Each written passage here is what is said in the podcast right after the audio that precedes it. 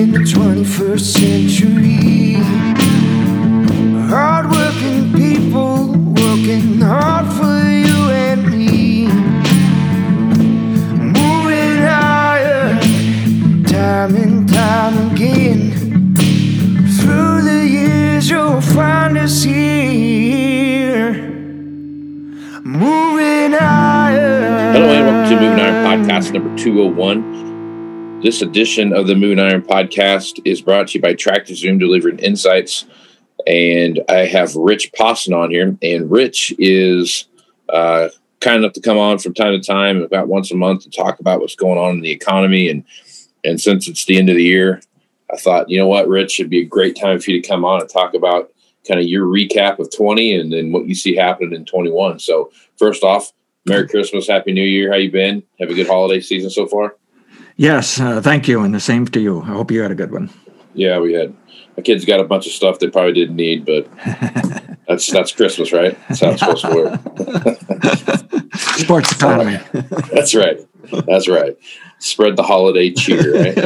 all right. Uh, all right, Rich. So let's talk about, you know, 20 was a crazy year. You know, we had all kinds of stuff happen. We've had, you know, the coronavirus put a big, a big uh, kink in uh, in a lot of different things. We saw corn get down to three bucks, um, and it teetered on the point of getting down to to two ninety nine a couple days, but didn't quite make it there. Um, we saw a nice rebound back up to where we see commodity prices now. Take a look at the March contract. March 21 contract. I haven't looked at the close here yet today, but when I saw it last, it was like 466 and a half or something like that. So it's come a long ways uh, from where it was in, you know, March and April, uh, that in that June timeframe. So I guess as you take a look at all the stuff that's going on here in 20, um, kind of what's your kind of synopsis of what you saw happen with some of your models and and and uh, you know what what of that stuff came out and and and said hey you know what this is what I thought was going to happen and you know what there's there's uh, some kinks there that I didn't see coming my way. Right. Uh, at the end of every year, I do what I call the annual checkup and uh, try to reevaluate the models, see how close they were, see if there's anything to learn. Uh, was there mistakes and this and that? And uh, in recent years, there really hasn't been much more to learn. It's just like the model has been autopilot, it's been accurate enough. As soon as I try to tweak something to make a difference, so we could have uh, skipped a mistake and done something right, it's like it, you just get more mistakes popping up. So it's like you can only get so accurate. It's, you know, nobody's 100%, but it's amazing how accurate you can get. I mean, there's some people out there run 70, 90% accuracy.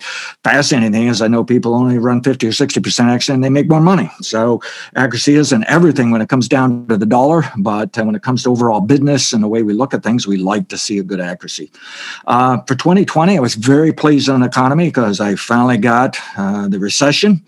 Um, you know, we started forecasting in 2018 that we got to look for a U.S. recession in 2018 to 2020, and I even said for for the global uh, economies as well. And in 2018, you could see evidence of deteriorating global economies, and it got rather severe uh, in 2019, and then just plain plummeted uh, for some economic indicators in 2020 because of the virus. If we hadn't had the virus, obviously, it would not have been such a uh, severe recession. The U.S. kind of flip flopped a lot from 2018 to 2019. We thought we were on our way for a recession, then it would rebound. The Federal Reserve would come in and interfere, pump some more money, and it would rebound on some indicator. Yet you'd have another indicator still deteriorating. And uh, it really come down to the final wire because the model had been saying for many years, even as far back as 2009, the model was saying uh, 2020 is your latest year for a recession, that the economy should peak out, and therefore the stock market, commodities, many other markets, you should have a problem. And we got it. We got the recession. We got a more severe recession than I saw coming. Uh, that doesn't bother me. There's nothing to learn there from that. Uh, all it does is make the model more right because we were looking for a recession and there was right time for it. Uh, it turned out to be a bloody recession because such a severe virus. It was more of a man-made recession, and um, I I'm perfectly willing to even call it a depression now. Uh, I know Ben Bernanke over at uh, you know when he used to be with the Fed, many of his ideas kind of related to what I was doing in model research on these depressions, recessions. He always thought that hey, you know, if you have a depression the last ten years, it's you just get too many stops, starts. It's a real struggle to get things back to to uh, to work again. And so his thoughts here during 2020 was this is not a, a depression. But uh, gosh, you know, when you see what our unemployment was, what's happened to some of the lower middle class and the poor and this and that, uh, you know, there's just measurements out there saying, wow, we haven't seen that, you know, for decades. It does go back to the ages of the 1800s, early 1900s of depressions. Uh, I think we've seen a new type of depression, frankly. Uh, but fortunately, we've had enough faith in the money printing uh, to get out there and still try to hang on to our jobs, do business, consume, spend money, invest. And it has pulled us back faster than what we've seen in a lot of recessions and depressions. It was a, a significant turnaround for at least the stock market, of course, but for probably half the economy, it was a very fast turnaround. The other half, not so fast. Uh, we do have a K structured economy. Okay. And there's one part of the economy is moving up and one part's been moving down. I think the part that's moving down is hitting a bottom. I like the stimulus package that was just recently signed here. Uh, they may have to do more in early next year, but my guess is by late next year, we're going to learn we, hey, we've made it, we survived it, we don't need to do more.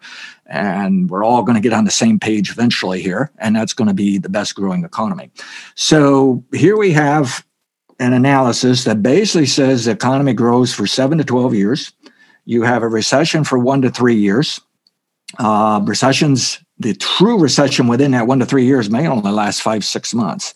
And in the stock market, apparently only last two months, which was record setting. But again, you had some fuzzy things going on there with all the money printing, right? Uh, changed things compared to prior generations. Uh, with that pattern, we can see that pattern's work going back 150, 200 years, basically the history for this country. And it just looks like it's, it's worked again. We've seen it.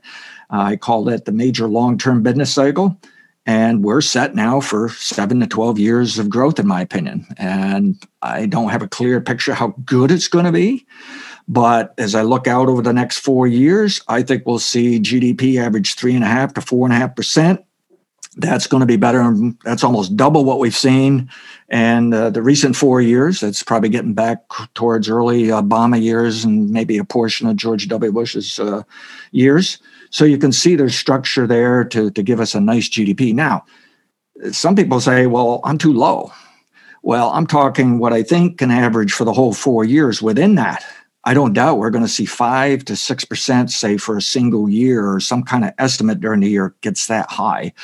And I want to say that we could see that best GDP, the highest GDP up in the five to six percent area, actually occur next year. Um, the only thing that worries me is being too bold. I don't want to be overconfident that. I want to be too bold about that. I see a possibility the first year of any president that just got elected and comes in for the first time, he's he's got to get his show together. He's got to get his act together. He's got to get his people. And so you really don't see a lot of the programs kick into like the second year or later. And so I, I could see how this virus and stuff lingers on, that it's still a struggle in 2021, but the economy will still grow. I still think I'll do at least 3% anyways. And then we'll get that five to 6% maybe in the second year, third year, and we'll still average three and a half, four and a half over the four years. But I see a moment of uh, maybe optimism that we'll get a sudden surge in 2021, uh, that that GDP just really jumps right up there right off the bat and then tapers off for the remaining four years. Uh, so that's kind of my scenario to be optimistic of the economy here, even though, we, yes, we're still fighting the virus. And as far as my virus model, uh, months ago, I made a comment. I think it was September. I said, okay, it's bottom. We've got an up move. And it's probably going to top out for virus cases around Thanksgiving to the week of December 18th and no later.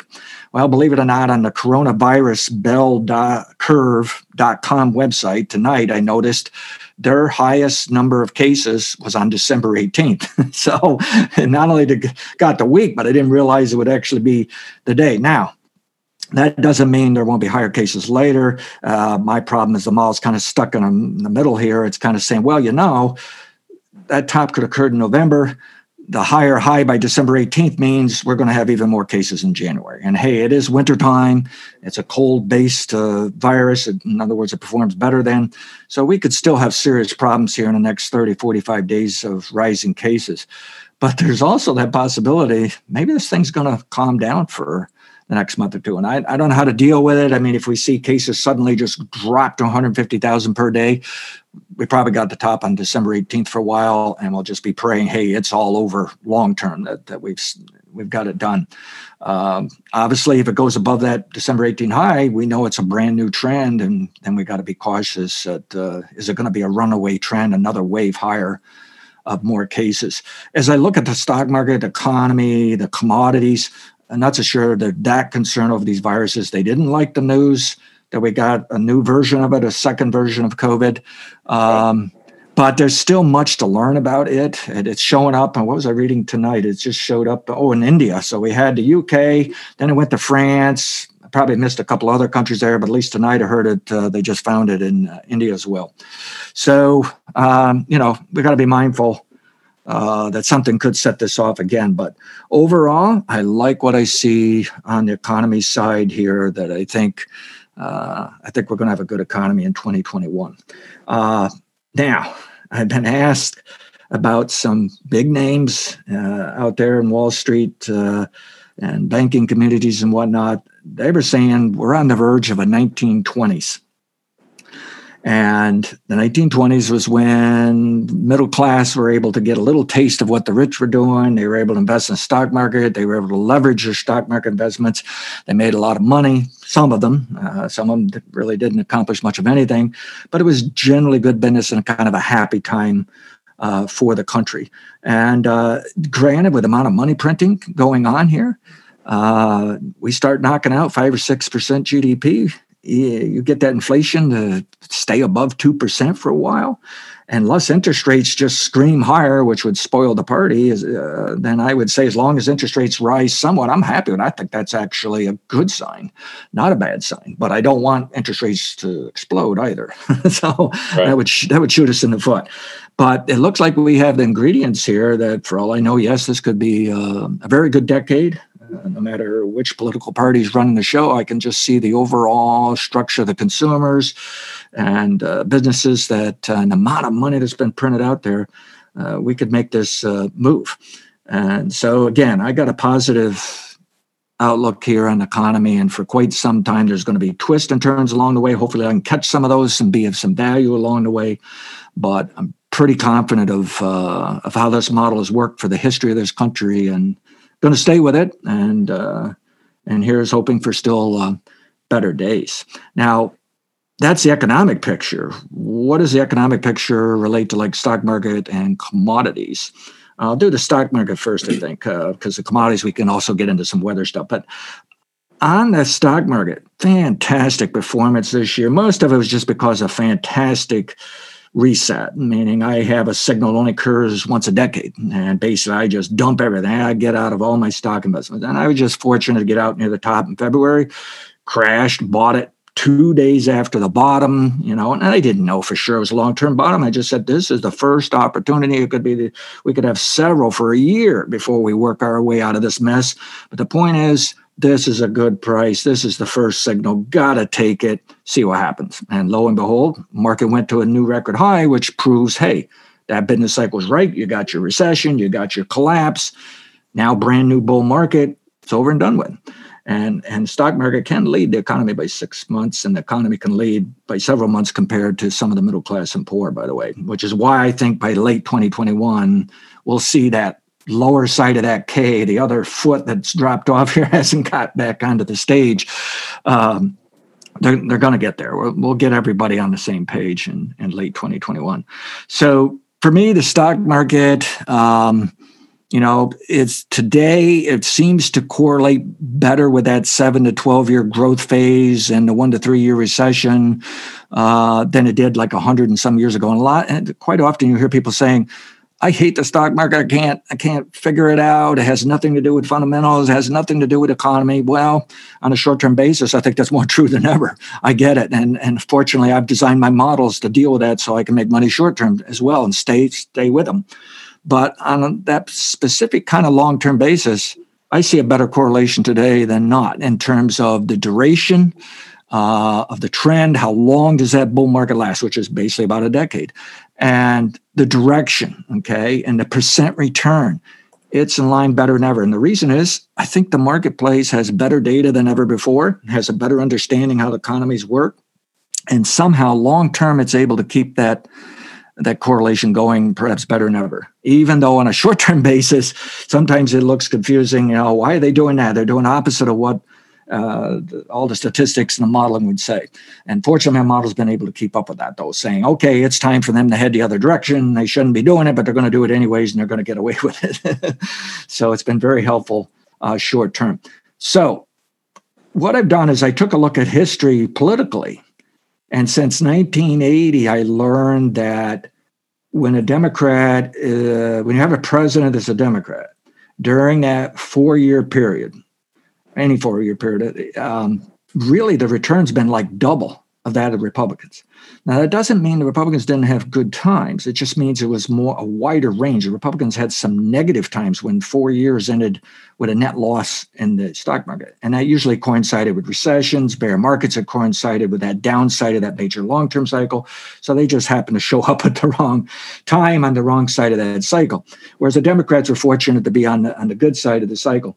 But it was fascinating. I think the, the Republican side averaged 23% return over four years for all the four year periods going back to 1980.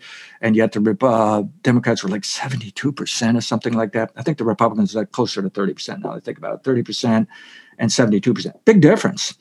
Um, this time around, what I'm going to do come the end of January, I'm going to take the closing price, the S&P 500 in January. I'm going to add 53% to it, and that's going to be my minimum target for the upside in the stock market over the next four years.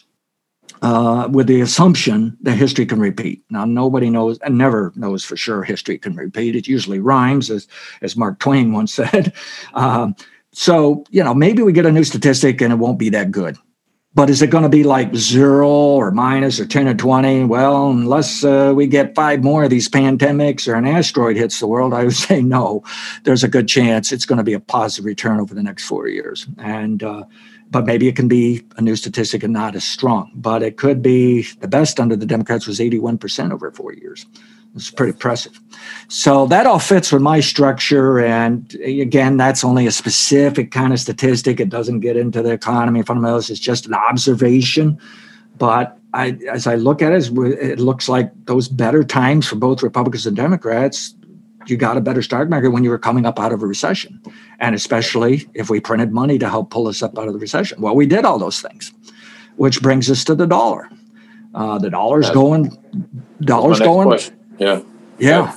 Well, the dollar, you know, of course, it's been down all year basically. It's had a very nice decline. Well, the other thing is, I've seen a lot of discussions of uh, people watching the Swiss franc and the Vietnam currency and a few others versus the dollar, and they're getting all shook up about some of the things that are going on. So then I said, well, I uh, most of the time I only look at the only the dollar index itself, but I went through and looked through like 20 different currencies. And I said, you know, something back in 2009 when we were pulling up out of the recession from 2009 to 2011 uh, the dollar was basically lower, the or at least stable, and against those currencies, you could see those currencies moving higher. And I said, I think that's got some function to go with this business cycle and here we're repeating the same thing. It's not as volatile, it's not as crazy, but the, the particular cyclical downturn we just recently saw in the recession was not as important in theory as, as the super cycles back in 2008, 2009.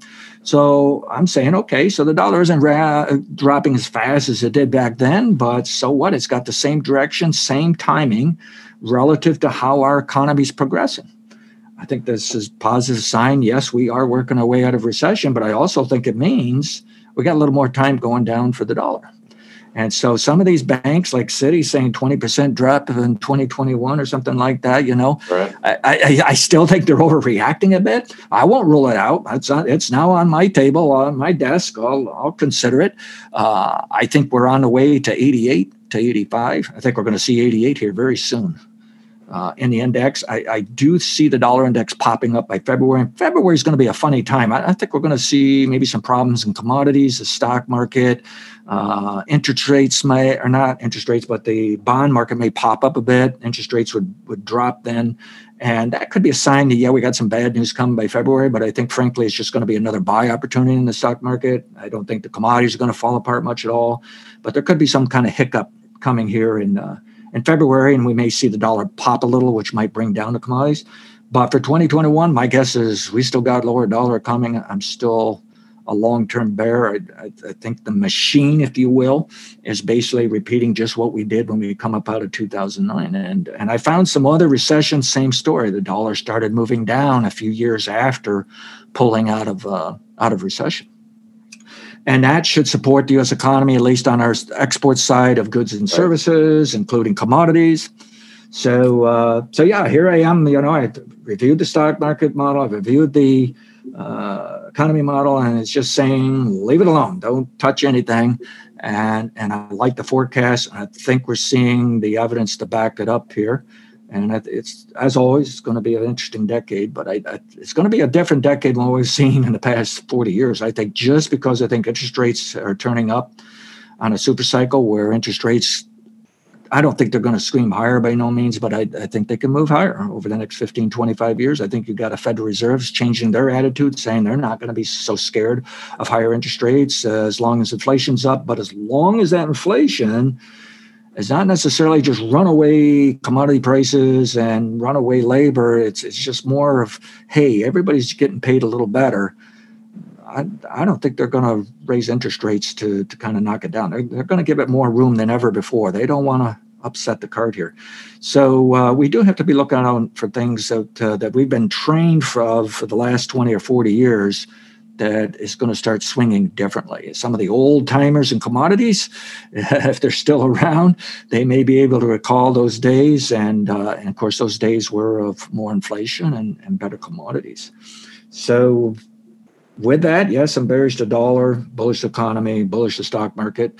So, what about those commodities? Because we've gone through seven years of yeah. eroding prices. Uh, best you could say for like corn and, and corn and wheat in 2016 put in a major business cycle bottom. And even though some people say, "Boy, it hasn't done much," well, really, wheat wheat's behaved much differently than the prior 20 years. Uh, we're not seeing on the fund side, the bears saying, "Well, you always sell wheat. Do nothing but sell wheat." They don't. They don't do that anymore. They look at both sides, and you know they always used to say, "Well, if I'm buying corn and soybeans, sell wheat." Well, they do that on a really short-term basis still, but um, it's it's not much. Something something has changed changed the attitude there, and I'm not so sure I can explain that. But uh, but I can explain it in terms of the business cycles, in terms of production it does make sense there to me. So the, here's what I feel on like on the soybean side. The soybeans did not put in that major business cycle back in 2016. We've had way, I shouldn't say way too much supply, but we've had more supply than demand, and it weighed on the soybean market to just cap it, not necessarily drive it lower, but it just took away the upside of soybeans. And that may have actually also taken away the upside for commodities in general, because everything's somewhat interrelated. Okay. There's entanglement, even though there's also the microeconomics for each commodity, of course. But uh, to me, the soybeans probably put in that major long term business cycle this year, bottom, that is. And now we got all three grains on the same page. And so, how, you know, and this helps to explain why we've seen strong prices since August. And fortunately, from my modeling, I told my subscribers in August, hey, we got to be long term bullish, at least corn, probably wheat, and we better start thinking about soybeans. That this could be what we've been watching for for a few years now. It's finally here. Well, then look at that trend into this uh, December here, you know, right straight up, basically. Yeah. And I, I think they're overreacting, dialing in too much of inflation. But the point is, it's there, it's on their table, it's on their desk, it's in their modeling, it's in their strategies, and I'm a full agreement with them. And and then so what they're just saying, if we had that inflation, that makes prices more buoyant. It doesn't necessarily have to drive them up huge amounts like in the 1970s. That was more of a super cycle top, getting way, way out of hand. But you can have more buoyancy. Well, then add just your normal supply demand fluctuation when suddenly things get tighter or you get a supply crunch from a crop problem, that even adds more fire to it. And that's backing up saying that, well, that's even yet another reason to, to own some commodities here. So I, I think they're getting excited that, hey, we just went through this uh, recession and it was a terrible thing. A lot of people died. It was a, a totally different kind of recession we've ever seen. Uh, and, and I agree with some of these, uh, even billionaires like Ray Dalio. I, I, I, follow Dalio, but I'm not so sure I've seen this specific forecast. But tonight there were people tweeting saying, well, Dalio believes we, we got a 1929 20 scenario coming here. Um, you know, for, the me, I, for the economy as a whole. What's that? Well, I mean, in, in the 1920s, the ag economy wasn't all that. Roaring. It wasn't all that good. It wasn't all that great. That's right. Yeah. Uh, you actually had, if I remember right, you had like cattle market was doing very well where the grains were not. Uh, the grains right. had, I think the grains peaked out in 1919, 1920 or something like that. Uh, probably probably closer to 1918 uh, pandemic actually. so you were getting a split economy. It was, it was still more of the Wall Street kind of thing in the 1920s uh, and the people working in service industries, but you were also building way too many factories and the latest technology. So it was trickling through hiring people and paying them well, you know. Uh, agriculture, not so well, right? So it was more of a technology thing in the 1920s. Yep. Um, so we want to watch out for that. But this time around, though, with this kind of inflation, if we could put some crop problems in there, at least the agricultural community should get a few years out of this decade, a few years out of those 1920s, let's say that, yeah. that they that they get get an explosive run. So so when when if commodities are only going to get a slice of say what's going to occur for the decade, a slice of this 1920 scenario people are throwing out there, um, when will that occur? And I, and I think you, you need that crop problem on top. Yes, we're getting inflation. Yes, we're getting uh, growing global economy now. The, the, indicators are showing they've already pulled out of the recession for the world, uh, that they had problems from 2018 to 2020, uh, and, and, and, a very abrupt turnaround, I must say, uh, for the global economy, which is nice. So that's inspiring everybody. And there is something about when you have these kind of disasters like we've just gone through with the pandemic. Um, people think differently when it's over. It's kind of like they're just glad to be alive, and it's like they're going to spend, they're going to, enjoy life. So all of these things can trickle in. Again, I don't want to say that's what's going to drive you know corn another two bucks higher or anything like that. I think what it does mean is it's very unlikely you're going to see below 350, 350 corn anytime soon. It's going to be buoyant. We're, we're established some better floor prices. We kind of wash things out and panic things enough going into May to August here in the U.S. Uh, for our corn futures. So, but here on the modeling of weather, uh, climate, uh, crop yield, crop production, I'm coming up with what I've said for years now. You know, we're due for a problem 2021 to 2024 and we got a La Nina that, you know, I think it's impacting Argentina, but you can argue Argentina has some problems almost every year. But I think La Nina's making it could be making it worse. We don't know. Argentina takes them a very long time to plant and harvest, and so they're very long growing season when you look at the whole country. Um, you know, it may take a while to wake up whether they truly have something serious. But the point is, where I look at it, at least Argentina, you can say, okay, there's a problem there. Brazil, you really can't say there's a problem there. I've seen pictures of some of the fields, I've seen some of the issues. It seems more of a corn and bean problem, but there's issues there. And there's still time, especially in the next 30 days here, that you could take a hit. And, you know, it seems like people have been ratcheting that Brazil soybean production number aggressively higher. so sooner or later, somebody's got to be wrong. Right. Yeah. Uh, so, you know, to me, we could still get some bullish stories coming out of there. And, and is the market dialing that in now? I, I don't know. Maybe, maybe there's something going on where somebody with the biggest amount of money and can really weigh on the market that they've got this all figured out. Yes, there is an issue there and nobody's seen enough yet, and it is coming. I don't think that's entirely story. I think it's just a piece of the puzzle. And I think it's this whole inflation, money printing. Hey, it's time for commodities come back and commodities do better after recession. You get your economy back on track. And they're putting all these pieces together and they're just saying, why wouldn't you buy commodities at these levels? You know? Yeah. Now, all right. Again, so I got a question about that, Rich. Okay. So let's talk about, okay. So that January, the January ending stock report's coming out uh, here you know, whatever next two or three weeks, uh, whenever it comes out, and they've had plenty of time, unlike past years, to really go in and check and see what that that ending stock's going to look like. What what was the actual harvest in the U.S. What, what did that actually look like? So you got ending stocks report coming out in January. You got this this uh, harvest pressure, um, drought pressure down in Brazil and Argentina, corn and soybeans. Um, I mean, what's your what's your reaction to that? I mean, how what how do you think that's going to start playing into? Do you feel like there's there's uh, uh, I don't want to say use the word explosion because that's not not what I'm looking for, but I mean, do you see five dollar corn in 21? Do you see five fifty corn in 21? I mean, what what's your thoughts on that? Yeah, that's the tricky thing because I can't tell is 21 really our crop problem year. If we rule out the U.S. and just look at where we are now, um, I, I, I, boy, at this level, I think there is a chance to see five bucks by summer in 2021. Um, I wouldn't be surprised we're going to try to get it there before summer, and then the, then it's going to be a real problem that don't get the crop problem. It comes down during summer while you're still trying to gamble. Is a do we have a problem or don't we? You know, uh, right. so we want to be looking out for early tops.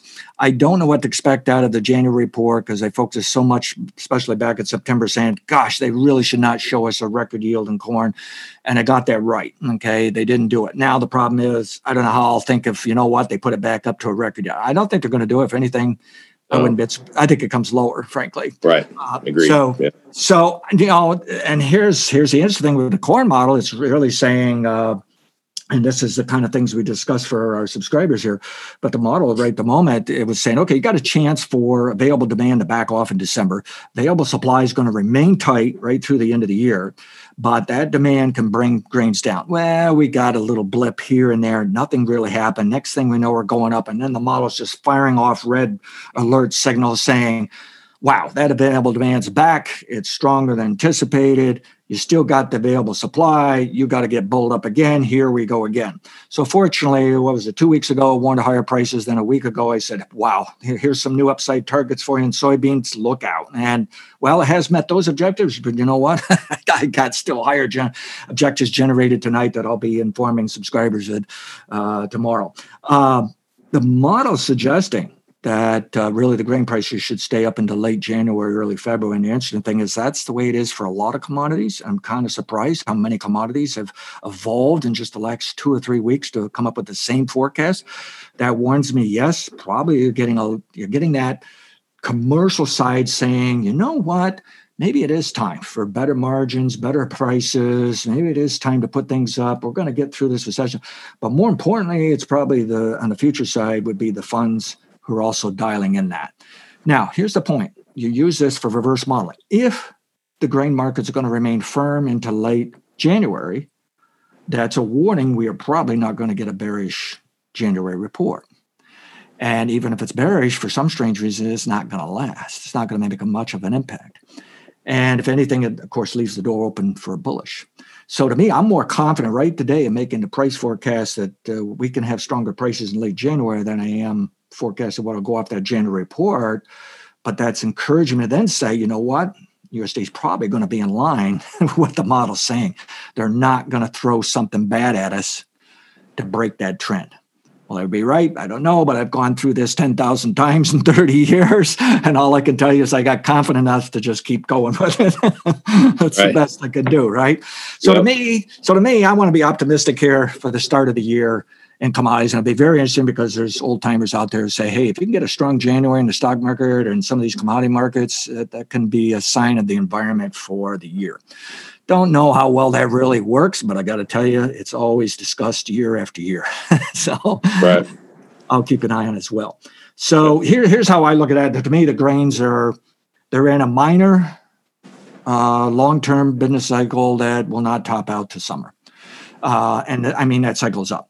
So what that tells us is be on the lookout for more bullish fundamentals or supply and demand picture, and at the very least, of course, uh, rising prices or at least firm, stable prices. You don't go down to your historical lows for some reason.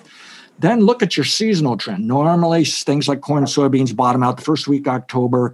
They'll head higher into summer. Now, when I say normal, that's just an average, and can, can, you can dig deeper and find out really doesn't work as often as you'd like to see. Well, when you see that, just go ahead and compare it to the actual fundamentals and look at our S and Ds. Everything's tightened up in the last three months.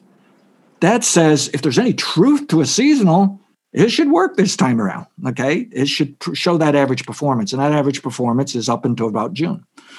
So that's warning us that we really ought to err on the side of looking for bullish uh, fundamentals to continue for a while here. Yes, we've already dialed in quite a few of what we've seen here. Yes, I think the grains are a little ahead of themselves on the inflation story. But the point is, it's really a, how I'm balancing everything out is it's a warning. Let's keep looking for that next bullish story, something different to add to it. Okay. And then, of course, when we get into summer, we have to ask that billion dollar question of are we going to get a great crop? Is going down to harvest or not? Right. Right. But, but right today, um, yeah, I you know I'm sure the feed user has been uh, hurt here, and if they paid my attention to my signal in August, they should have had some stuff bought ahead. Um, sure uncomfortable for them. But uh, hey, that's the way the pendulum swings, right? At the moment, uh, the sell side is uh, in bit of control of things here right now. Okay, so one one other thing I'll touch on as we've watched commodity prices go up. excuse me, as we watch commodity prices go up in value over the last um, you know thirty to sixty days, um, the oil market's done the exact same thing. I mean, it was it was banging around that that thirty nine to forty two dollar range, and um, now we're almost up to you know right now we're at forty eight dollars and twenty six cents a barrel. Um, we're knocking on that fifty dollar a barrel phase, which is uh that really brings back in a lot of a lot of uh, U.S. production, you know, from fracking and those kind of things. So oil shale and those kind of things. What's your thoughts on oil and and and how is that going to affect the economy in 21? Yeah, I don't I don't think it can hurt the well, I should I suppose I should be a little cautious. In my opinion, normally oil will not hurt the economy till it's 80 bucks. But let's face it, we're trying we're just pulling out of a recession now. Right. Right. So I don't, I think you I still think you got to at least get it over 60 bucks to hurt the economy. Um, it's more of a gut feeling than scientific analysis, but I'll, that's that's what I'll go with. Um, so I'm not too concerned. I'm, I'm pleased it finally went over 44 bucks. I said, "Gee whiz, it's got I got to get it over 44 bucks, and and then this thing should should move still higher from there." And we've got it. The model here again, it's it's rather bizarre how crude oil kind of shifted in line with the, uh, the grains. I'm seeing things like sugar, coffee, cocoa, cotton, especially cotton. Yep they're shifting more in line with the grains. And I'm saying, oh my gosh, are, you know, is everybody doing the same thing? That's just bizarre. But I've seen this several times over 30 years, actually.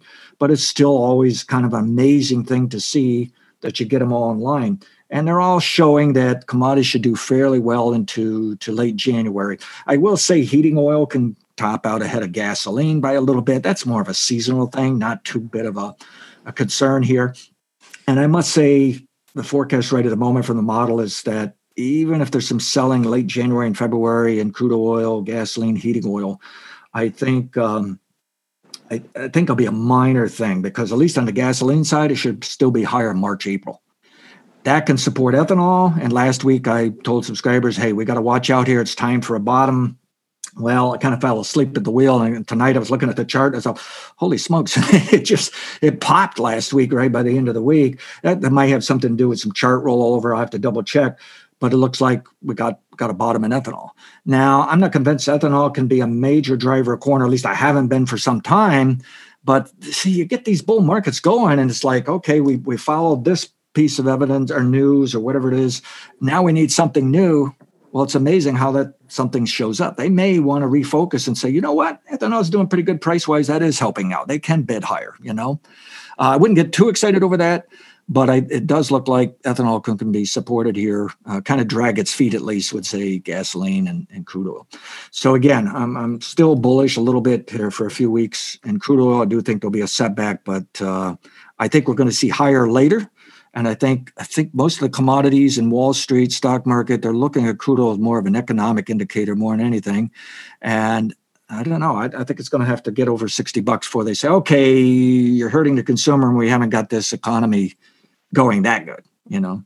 Right. But uh, right today, I would not be uh, I would not be concerned of that. If anything, I think Wall Street's saying well, we'd like to see a little firmer crude oil prices here that suggest there's some optimism that there's some money flowing that they can get better margins. That may well be a sign. Yes, the economy is coming back. So, do you think as the economy opens up more with now we've got the the vaccinations that are available and those kind of things, and more people are more confident to maybe go out and take that summer vacation or or you know maybe take that spring break trip or something like that. Do you feel like that oil could have a higher demand and we could see something get up in the in the mid to high fifties? Yeah, I do.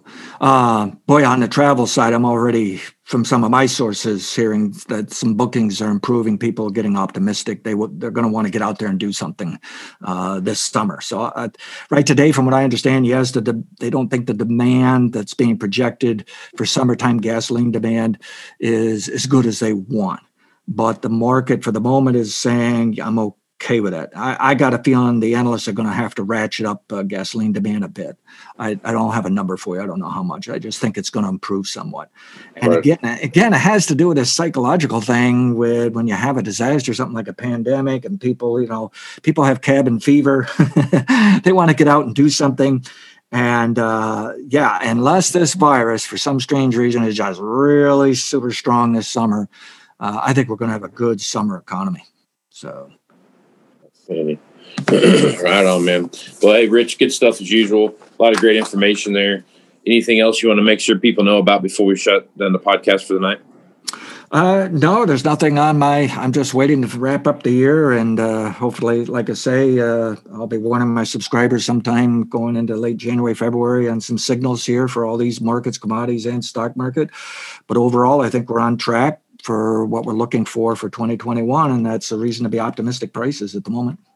Right on. Okay, Rich, where's the best place for folks to listen to your uh, to your podcast and subscribe to what you're doing? Uh, go to criticalpointpodbean.com. Criticalpointpodbean.com. Correct. And okay. uh, Pod, Podbean is the host, and then Critical Point is my page, and you'll see a list of uh, all the podcasts, and you click on those, and if they're not free, you'll see a little subscriber thing to, to sign up. And on the subscription side, we talk about the economy and uh, all the crops and uh, major commodities and of course the stock market. I give a variety of signals from short term to all the way uh, all, all to the long term. And by the way, I want to make a little announcement. Uh, almost forgot this. Uh, for 2021, I've been asked by followers, subscribers to maybe manage a few accounts in the stock market forum. And I've been in discussion with a company to help set this up. And uh, so uh, anybody's interested, uh, want me to manage the money for them, uh, they need to contact me at rich at ag-financial.com. And by the way, you can use that email if you have a question about my uh, podcast or the markets. Uh, but that's something uh, I think I'm going to expand into for uh, 2021. Um, that's great, man. You can use some of those, some of those uh, charts and stuff that you've got there, and a lot of your models and stuff that'll that have been proven to yeah. really be winners there. That's right. That's right. That's good stuff. That's good stuff. That's great, Rich. Well, I appreciate you being on the podcast, and I will uh, I will talk to you next year, man. Very good. All right. I'm Casey Seymour with Moving Iron Podcast. Make sure you check me check me out on Facebook, Twitter, and Instagram. That's where you're going to find the latest editions of the Moving Iron Podcast as they come out. Also, check out my website, movingironllc.com, and you find all the great information about Moving Iron Summit and everything else that has to do with Moving Iron Podcast as well. Uh, the Moving Iron Summit has been postponed from the uh, January 20th through 22nd uh, time frame that we had scheduled there. It's been moved to September 15th through the 17th. Same hotel, same information. Um, if you have any questions or want to get more information about that, go to movingironllc.com and click on the Moving Iron Summit tab, and it'll get you the information there. Or you can shoot me an email at movingironpodcast at movingironpodcast.com. So until next time, I'm Casey Seymour with Rich Posson. Let's go move some iron, folks. Out. Moving iron in the 21st century. Hardworking people working hard for you and me. Moving iron time and time again. Through the years, you'll find us here moving higher.